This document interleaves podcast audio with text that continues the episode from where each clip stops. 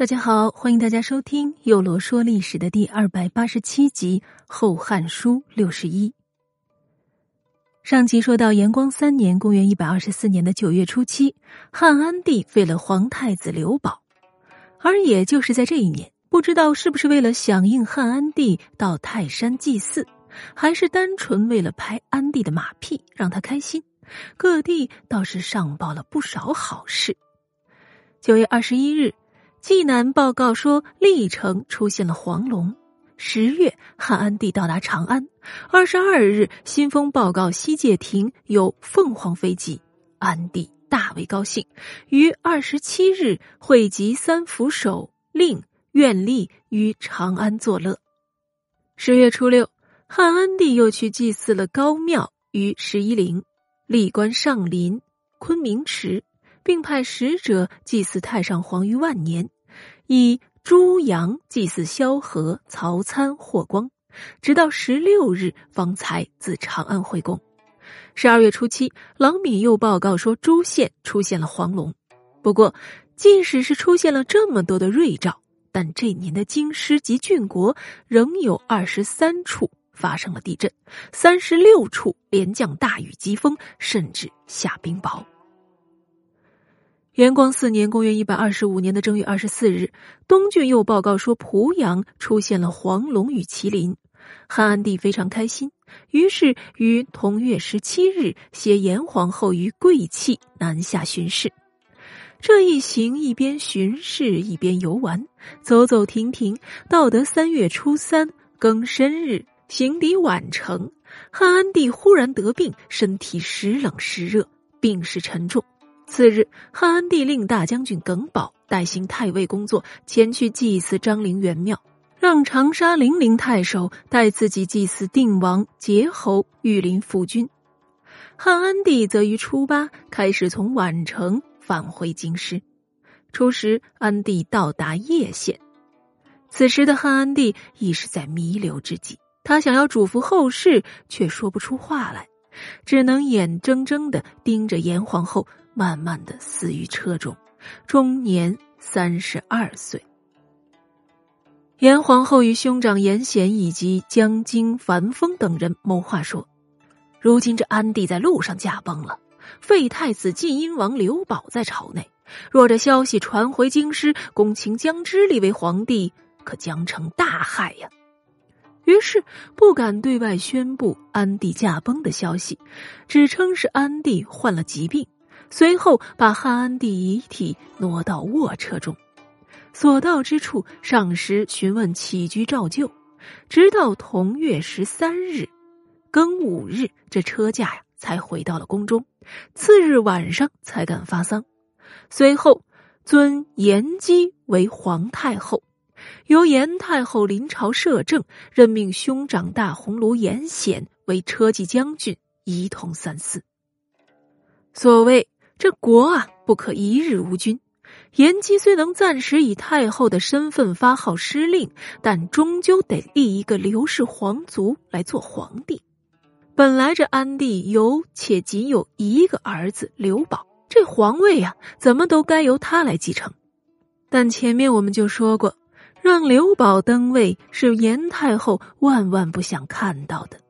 于是，为了能够长久的独揽朝政，严太后等人图谋想要立一个幼年皇帝。于是，几人在宫中密谋，决定拥立汉章帝之孙、冀北惠王刘寿之子北乡侯刘毅为皇帝。然后，这是说干就干呢。三月二十八日，刘毅在严太后等人的拥立之下继了帝位，史称少帝。同年四月十一日。任太尉冯时为太傅，司徒刘喜为太尉，参与总领尚书事务。任前司空李和为司徒。五月，严太后的兄长严显、弟弟严景、严耀、严彦等人，因忌惮大将军耿宝位尊权重，威行于安帝一朝。于是，示意管事的人参奏耿宝及其同党中常侍樊丰、虎贲中郎将谢运、谢运之弟侍中谢笃和大将军长史谢密、侍中周广、安帝乳母王胜以及王胜的女儿、女婿等人，只言这些人彼此结党营私，互相作威作福，刺探进宫秘密，呼应唱和，大逆不道。严太后于是下令将樊丰、谢运、周广等都下狱诛死，家属流放比景。谢密及王胜的女婿樊延减去死罪，处以剃去头发、铁圈束颈的刑罚，贬耿宝为宁亭侯，遣其回封国，并逼耿宝自杀。王胜母女则被流放到了雁门。随后封严景为卫尉，严耀为城门校尉，严彦为执金玉。至此，严氏一门兄弟都居权要，作威作福。自由自在，而樊峰等人怕是万万想不到，两个月以前自己还与严皇后站在一个利益集团，在帮着严皇后密不发丧，扶持少帝登位。可这两个月之后，就成了严氏一族的眼中钉、肉中刺了。同月二十三日，葬孝安皇帝于宫陵，尊称庙号为恭宗。史家如是评论安帝说。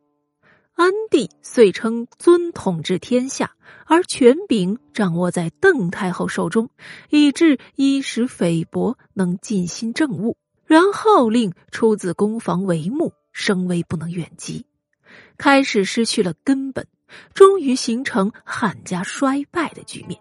且竟人进入前古玉关卖爵，移民内迁，逃避枪寇。并推就于三公，以答对上天的过失。